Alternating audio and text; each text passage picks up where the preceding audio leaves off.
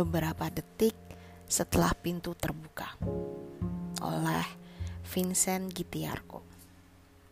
Pintu terbuka tiba-tiba saat aku sedang tak ingin bertemu. Semestinya ku biarkan saja, tapi tak bisa. Dia terus memanggilku untuk menyambutnya. Ku diamkan saja, tetapi malah suaranya makin tinggi. Kusuruh masuk saja. Dia bergeming menungguku mendatanginya.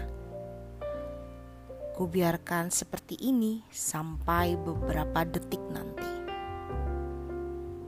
Sekurang-kurangnya 33 detik kemudian aku berdiri.